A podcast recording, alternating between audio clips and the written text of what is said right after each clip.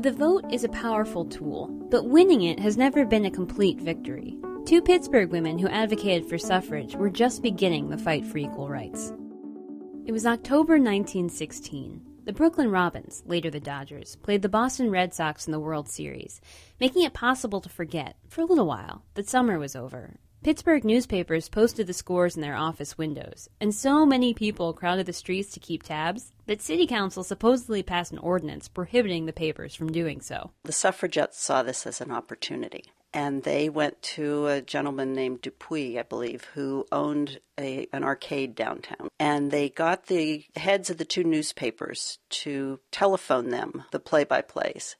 And so they were in there providing this ongoing announcement. But in between the plays, then they would jump up on the soapbox and say, women should have the vote. Eliza Smith Brown is the granddaughter of Eliza Kennedy Smith a Pittsburgh suffragist in the early 20th century. Everybody in town was terrified of them. When they would appear on the threshold of City Hall, the word would go out the she devils are at the door, hide the books. She's a tough lady and a demanding lady. That's Samuel W. Black, Director of African American Programs at the Heinz History Center.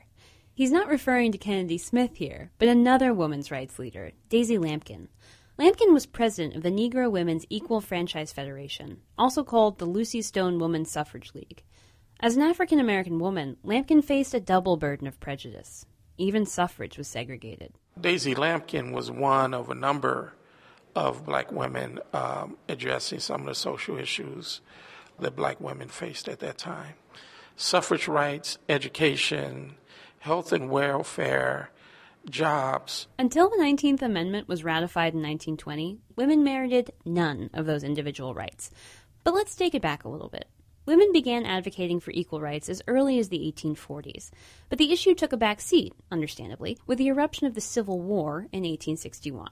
At war's end, debates about the rights of African Americans revived debate on women's rights, says Lisa Tetrault, Associate Professor of History at Carnegie Mellon University the types of demands that some suffragists are willing to make right after the American Civil War, at a moment when people imagined freedom being entirely rewritten, were really expansive and really radical. People agitated tirelessly for the vote because it promised a better future, says Tetrault. It's a fundamental way in which a person can control their destiny, is the way Americans imagine it.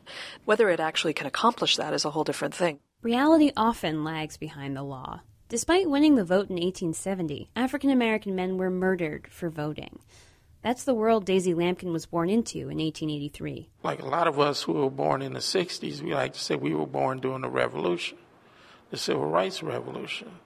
So you inherit the struggle, and uh, Daisy inherited the struggle for suffrage.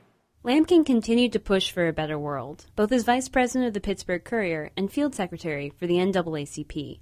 She was so instrumental in the latter that she was known in the 1950s as Mrs. NAACP.